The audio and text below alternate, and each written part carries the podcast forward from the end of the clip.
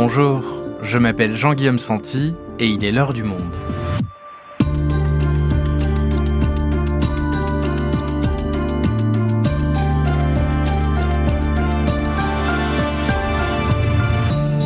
Aujourd'hui, conditions de travail des ouvriers qui meurent sur les chantiers, violation des droits humains, absurdité écologique, soupçons de corruption. À moins de 15 jours du match d'ouverture, la Coupe du Monde de football au Qatar concentre les critiques et suscite les appels au boycott. Benjamin Barthes, Stéphane Mandard et Rémi Dupré sont tous les trois journalistes au monde et avec eux, on fait le point sur les raisons du malaise autour du Mondial 2022. Mondial au Qatar, les raisons d'un boycott, un épisode d'Adèle Ponticelli et Adélaïde Tenaglia, réalisation Amandine Robillard et Florentin Baume.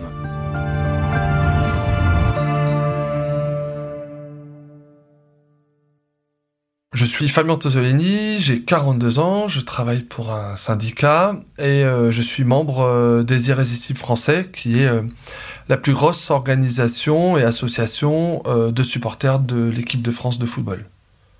Mes premières rencontres avec les Bleus, bah, c'est forcément 98 à Lens, où j'ai eu la chance d'avoir des places qu'on avait achetées au marché noir. On avait tiré à l'époque euh, du liquide dans un distributeur pour payer avec euh, la crainte que les billets ne fonctionnent pas. Mais voilà, c'était c'était notre première aventure en bleu à l'époque. Euh, et puis ensuite, eh ben j'ai commencé à suivre un peu plus pointilleux l'équipe de France à partir de 2010 et en 2016 l'Euro en France. Et à la suite de l'Euro, j'ai, je me suis impliqué et j'ai adhéré aux Irrésistibles français. Et depuis, je n'ai loupé que deux matchs de l'équipe de France. On arrive euh, à maintenant moins de 15 jours de début de la Coupe du Monde, où là je n'irai pas. Voilà, tout simplement, je n'irai pas et je ne regarderai pas cette Coupe du Monde parce que les valeurs que représente et que porte euh, cette organisation et, la FIFA aussi, que, je porte responsable, eh bien, c'est pas les miennes. Voilà, moi au quotidien, je me bagarre pour euh, aider les travailleurs, je me suis beaucoup impliqué dans les droits des minorités sexuelles. J'ai beaucoup travaillé avec des associations qui défendent les droits des femmes. Il n'était pas question pour moi de déconnecter mon cerveau pendant un mois et me dire bah, tout ce que je fais euh, tout le reste de l'année, euh, bah, parce que c'est du foot, euh, je m'assois dessus. Et y aller, faire la fête alors qu'on on, voit qu'il y a des morts sur les chantiers. Enfin, à un moment donné, est-ce qu'on peut cautionner ça en tant qu'être humain, même si on aime le foot? Bah, En tout cas, moi j'ai fait le choix que non. ma fille m'a dit euh, Tu tiendras jamais. Tu vas jamais regarder la finale si la France y est. Et je lui ai dit non, je tiendrai. Voilà. Et pourtant, euh, pourtant ça va me peser, ouais. Parce que l'équipe de France, c'est quelque chose, quoi.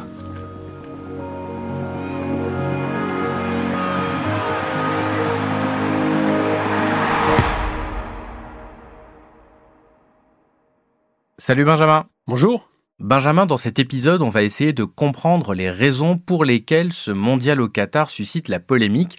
Et on peut rajouter une dernière raison d'ailleurs, puisque dimanche soir, le journal anglais le Sunday Times a révélé que le Qatar a tenté d'espionner par l'entremise d'un groupe indien de hackers des journalistes, des politiques, des personnalités publiques qui sont critiques à son égard. Alors, hormis ces dernières révélations, quelles sont les autres raisons du malaise? Alors les raisons du malaise, on peut en, trouver quatre grosso modo. Il y a d'abord les conditions de travail des ouvriers étrangers euh, embauchés sur les chantiers du mondial, aussi bien les stades que les, les, autres infrastructures, des conditions de travail souvent indignes, équivalentes dans certains cas à du travail forcé, et qui sont à l'origine de nombreux décès. La deuxième raison, c'est le non-respect des droits des minorités sexuelles, notamment les LGBT+. La troisième raison, c'est la facture carbone du tournoi qui promet d'être très élevée, avec ses huit stades monumentaux dont sept ont été construits pour l'événement, et puis ce fameux système de climatisation à ciel ouvert qui fait beaucoup parler. La quatrième raison, la dernière, c'est les soupçons euh, de corruption qui pèsent sur l'attribution de la Coupe du Monde au Qatar en 2010, les accusations d'achat de voix à la FIFA, un dossier dans lequel sont impliqués une star du foot français, Michel Platini, et puis l'ancien président de la République, euh, Nicolas Sarkozy. Donc voilà pour les grandes critiques. Est-ce qu'elle pourrait entraîner maintenant un boycott à un plus haut niveau? Est-ce qu'on peut imaginer une politique de la chaise vide de la part de certains chefs d'État, dont Emmanuel Macron par exemple? Écoute, je ne pense pas qu'il y aura un boycott politique parce que les enjeux financiers et politiques sont devenus trop lourds.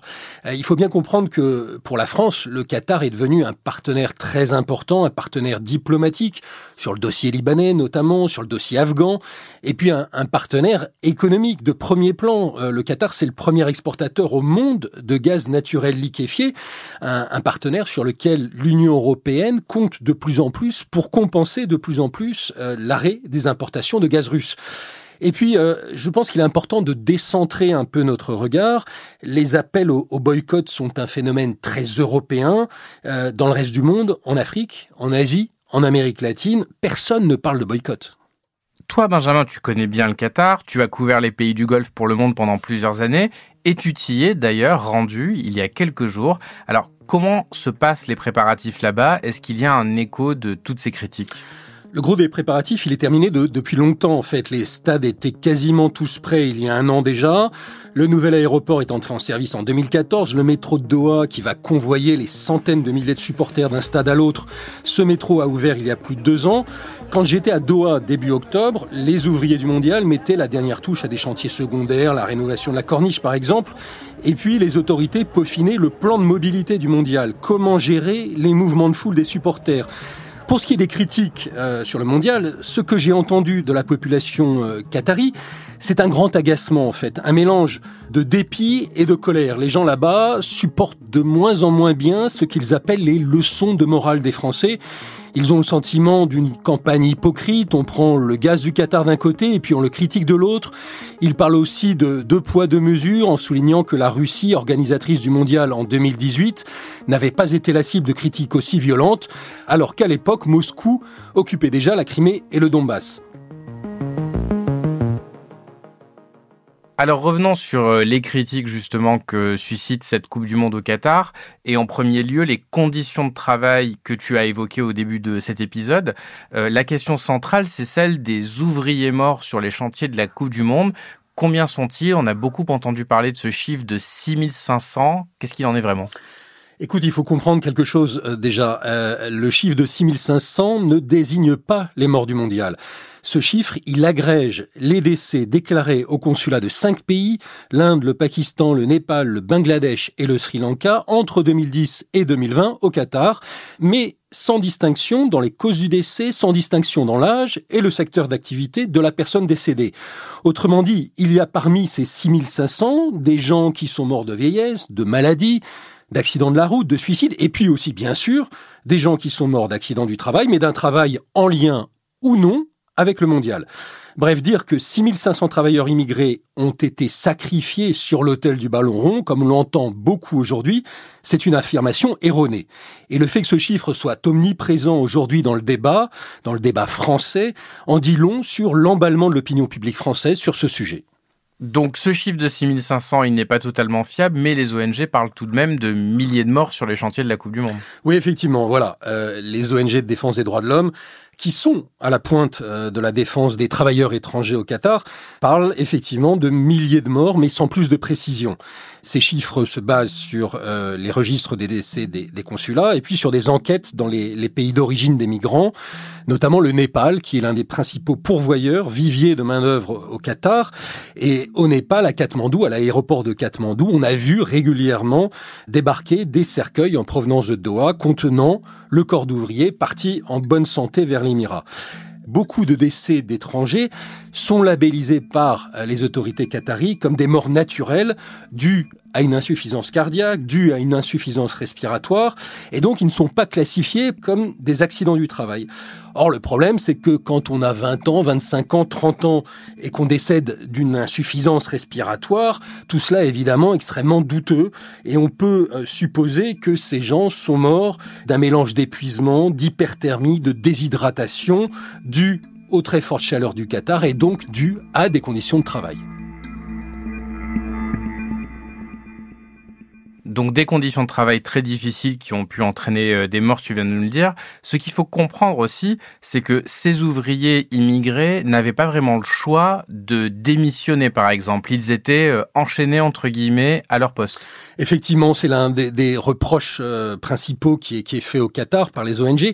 Jusqu'en 2020, le système de, de, travail des ouvriers était régi par le régime de la kafala. La kafala, c'est un système qui, de facto, enchaîne les employés à leur employeur.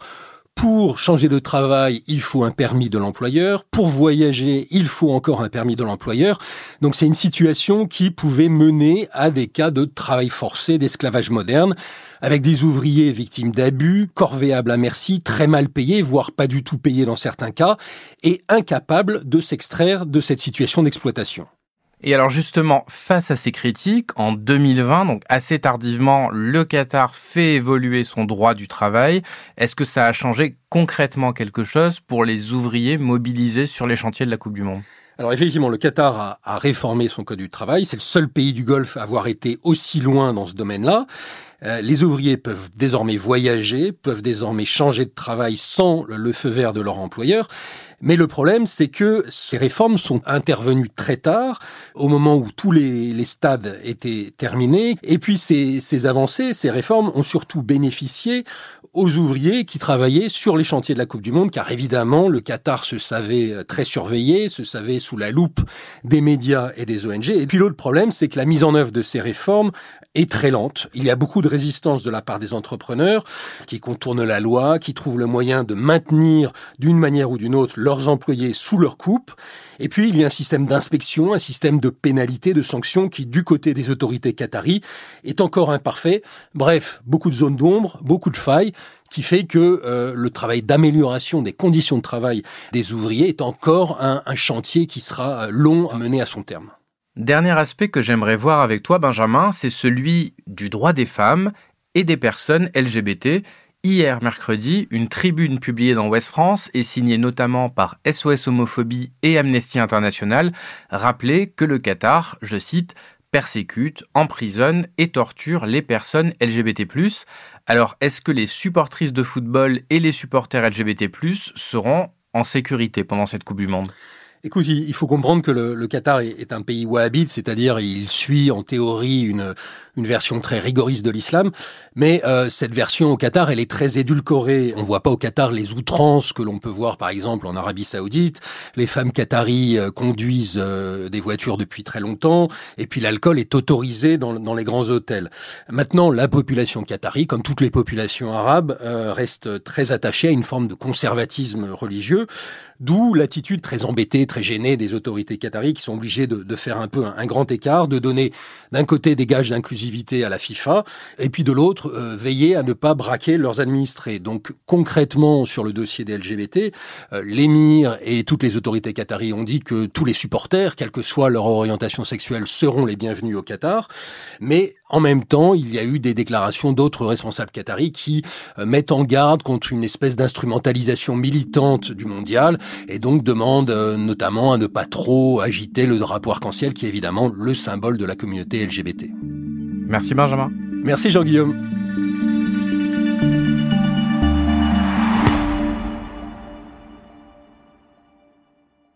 Stéphane, tu es journaliste au service Planète et avec toi, on va maintenant parler de l'impact environnemental de cette Coupe du Monde, un sujet qui faisait beaucoup parler dès 2013. Jusqu'à 50 degrés en juillet, voilà ce qui attend joueurs et supporters si la Coupe du Monde 2022 est maintenue l'été dans l'Émirat. Le Qatar s'est lancé dans la construction de stades entièrement climatisés, fonctionnant à l'énergie solaire. Alors, neuf ans plus tard, est-ce que cette question de la climatisation des stades dans une région particulièrement chaude, elle est toujours autant un sujet pour cette Coupe du Monde? Effectivement, le sujet qui cristallise un petit peu les, critiques, c'est le sujet de la climatisation. Devant euh, la protestation notamment de médecins, de sportifs, que c'était quand même impossible de jouer en été malgré la climatisation, ils ont décidé de déplacer la Coupe du Monde à l'automne, donc avec des températures plus clémentes a priori, devrait faire autour de 25 degrés pendant la compétition, mais il peut y avoir des pics de chaleur et il y a des matchs en journée. Donc, pour ces pics de chaleur et pour les matchs en journée, les organisateurs prévoient quand même de pousser la climatisation. Et alors Stéphane, on dit beaucoup que cette Coupe du Monde va être un désastre écologique, mais concrètement, c'est quoi le, bilan carbone de cette Coupe du Monde? Alors on a très peu de chiffres. Hein. La, FIFA communique en disant que le mondial au Qatar émettra 3,6 millions de tonnes d'équivalent de CO2. Alors, ce qu'il faut savoir, c'est quand même euh, plus que les émissions annuelles d'un pays comme l'Islande, et c'est bien davantage que les deux dernières émissions euh, au Brésil et en Russie, où toujours selon la FIFA, on était environ sur 2 millions de tonnes de, CO2. Alors, ce que ça prend en compte, c'est à la fois la construction des stades, les hébergements, les infrastructures euh, routières et de transport. Ce bilan, il est contesté notamment par une, une ONG qui a fait une évaluation, elle s'appelle Carbon Market Watch, et elle estime que ce bilan n'est pas du tout crédible. Et elle prend un exemple, celui des stades il y a huit stades qui ont été construits sur neuf. La FIFA dit ces stades, ils ont une durée à peu près de 60 ans. Donc cet investissement sera rentabilisé dans le temps, on va les utiliser pour faire des concerts, etc. Sauf que le Qatar est un tout petit pays. Par exemple, le football n'est quasi inexistant par rapport à un pays comme la France, il n'y a pas de championnat. Donc on peut considérer que ces stades, ils n'auront pas de deuxième vie. Donc finalement, l'estimation de leur bilan carbone, il est jusqu'à huit fois supérieur à ce que dit la FIFA. Et alors le Qatar et la FIFA martèlent aussi que cette Coupe du Monde sera la première neutre en carbone. Alors sur quoi est-ce qu'ils se basent pour affirmer ça? La FIFA a, une astuce, c'est-à-dire qu'ils expliquent que, alors voilà, il y aura des émissions, mais on va tout compenser grâce à, des, à l'émission de, crédit carbone. Alors, ça veut dire quoi? Alors c'est-à-dire que chaque euh, tonne émise devrait être compensée par un crédit. Donc il faudra émettre 3,6 millions de crédits carbone. Et crédit carbone, c'est quoi? C'est acheter sur le marché de compensation un équivalent investi dans un projet qui permettra, par exemple, je dis n'importe quoi, hein, de planter euh, des arbres qui seront en mesure de capter euh, du CO2. C'est ça le principe de la compensation carbone. Sauf que là, ils ont acheté que 130 000 crédits carbone sur 3,6 millions à acheter. Et encore, ces crédits carbone ne financent que deux projets qui sont un projet hydroélectrique et un projet photovoltaïque en Turquie qui sont par ailleurs normalement exclus de ces marchés carbone, puisque ce sont des projets de développement d'énergie durable qui trouvent des financements même qui sont déjà rentables. Donc c'est pas vraiment de la compensation carbone. Et il y a un dernier point que le Qatar met en avant, c'est que c'est un petit pays et donc que les stades seront plus ou moins rapprochés les uns des autres et que les, les navettes quelque part entre les différents lieux de compétition seront limitées. C'est un vrai argument ça? C'est vrai qu'ils ont vendu cette compétition comme neutre en carbone en termes d'émissions de transport, par le fait que c'est un petit pays avec des stades qui seront reliés par un, nouveau réseau de transport en commun. Sauf que ce qu'ils ont oublié, c'est que comme c'est un petit pays, il y a très peu de chambres d'hôtel. On attend plus d'un million de supporters. Ils n'ont pas trouvé de place, elles sont très très chères, les chambres d'hôtel sont très très chères, donc un pays comme Dubaï notamment a fait de la communication pour dire venez à Dubaï, nous on peut vous accueillir. Donc on s'est aperçu qu'il y aura environ 160 navettes quotidiennes entre les pays voisins de l'Émirat, dont Dubaï. C'est-à-dire que tous les jours, comme on prend le RER e pour aller au boulot, ils prendront l'avion pour aller voir un match, ils retourneront ensuite faire la fête à Dubaï, parce que là-bas, à Dubaï en plus, l'alcool n'est pas interdit et on peut fumer.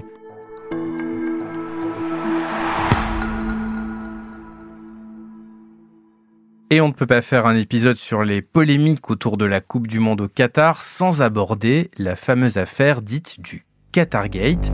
Qatar 2 décembre 2010, à la surprise générale, le Qatar obtient l'organisation du Mondial 2022. Un vote entaché de corruption selon France Football. Le journal n'hésite pas à parler de Qatargate. Michel Platini est ce soir en garde à vue, visé par une enquête du parquet national financier pour corruption dans le cadre de l'attribution de la Coupe du Monde 2022 au Qatar. Alors Rémi, tu as enquêté et suivi pendant plusieurs années cette affaire. C'est quoi exactement le Qatargate? Alors cette affaire tentaculaire, elle a de multiples volets, euh, notamment en Suisse, aux États-Unis et en France. Et ce versant français implique notamment euh, le président de la République de l'époque, Nicolas Sarkozy, et Michel Platini, alors président de l'UEFA. Pour euh, schématiser, la justice française soupçonne le Qatar d'avoir obtenu le, le soutien de la France pour l'attribution du mondial en échange de diverses contreparties. On peut citer notamment la, le rachat du Paris Saint-Germain par le fonds Qatar Sport Investments en 2011, l'octroi d'un emploi pour le fils de Michel Platini auprès de l'une des filiales de Qatar Sport Investments en 2011, et enfin euh, les, enquêteurs soupçonnent effectivement euh, plusieurs contrats, euh, notamment, je pense les contrats Rafale, des contrats de BTP, des contrats avec des grandes entreprises françaises. Alors, on, l'a dit, euh, au cœur de ce pacte corruptif présumé, Michel Platini, euh, président de l'UEFA, a, reconnu avoir voté pour le Qatar. Il avait une certaine influence. L'ancien président de la FIFA, Seb Blatter, l'a notamment accusé d'avoir fait basculer le vote du 2 décembre 2010 en entraînant dans son sillage trois votes de l'UEFA. Effectivement, on se souvient qu'à l'époque, le Qatar avait remporté le vote d'attribution 14 voix à 8 contre les États-Unis, aux grand dames de Barack Obama à l'époque. Tu parles de pacte corruptif présumé. De quelles preuves pour l'instant dispose la justice française pour alimenter cette piste-là? Alors la justice française se polarise sur un déjeuner organisé à l'Élysée par Nicolas Sarkozy le, le, 23 novembre 2010. Était présent à ce rendez-vous euh, Michel Platini, euh, l'actuel émir du Qatar, son premier ministre, ainsi que Claude Guéant et la conseillère euh, au sport de Nicolas Sarkozy, Sophie Dion.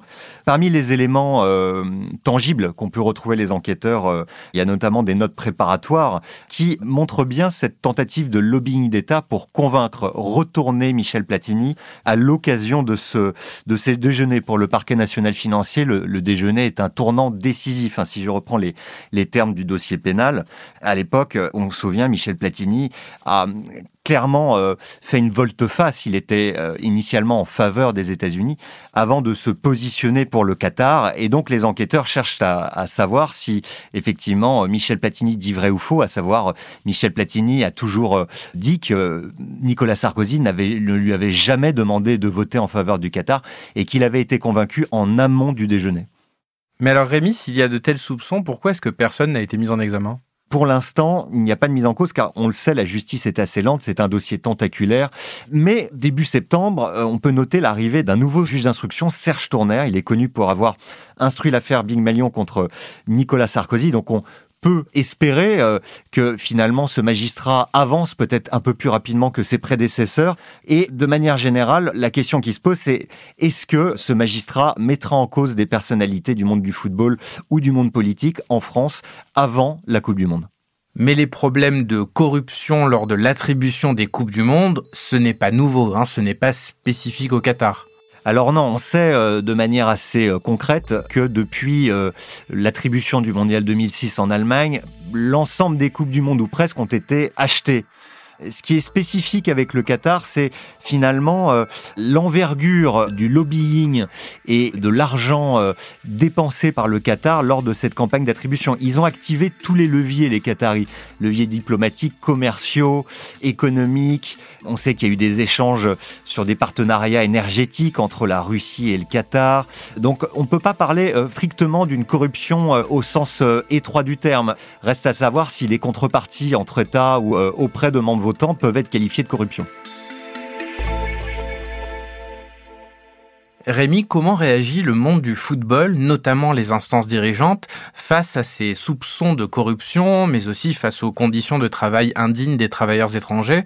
Dans le magazine Complément d'enquête diffusé il y a quelques semaines sur France 2, Noël Legrette, président de la Fédération française de football, disait en gros que les conditions de travail au Qatar auraient été bien pires sans le football. Tu en penses quoi?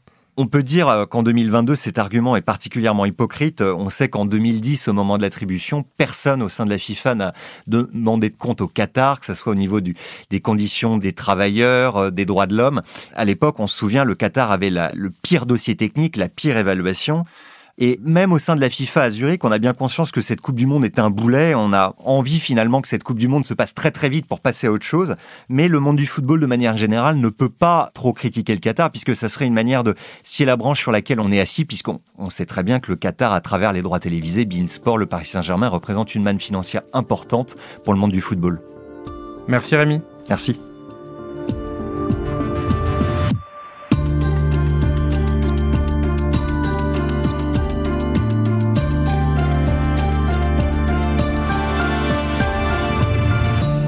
Si vous souhaitez en savoir plus sur le mondial au Qatar, vous pouvez aller consulter tous les articles de la rubrique Coupe du Monde 2022 en allant vous abonner sur notre site. C'est la fin de l'heure du monde, le podcast quotidien d'actualité proposé par le journal Le Monde et Spotify. Pour ne rater aucun épisode, vous pouvez vous abonner gratuitement au podcast sur Spotify ou nous retrouver chaque jour sur le site et l'application lemonde.fr.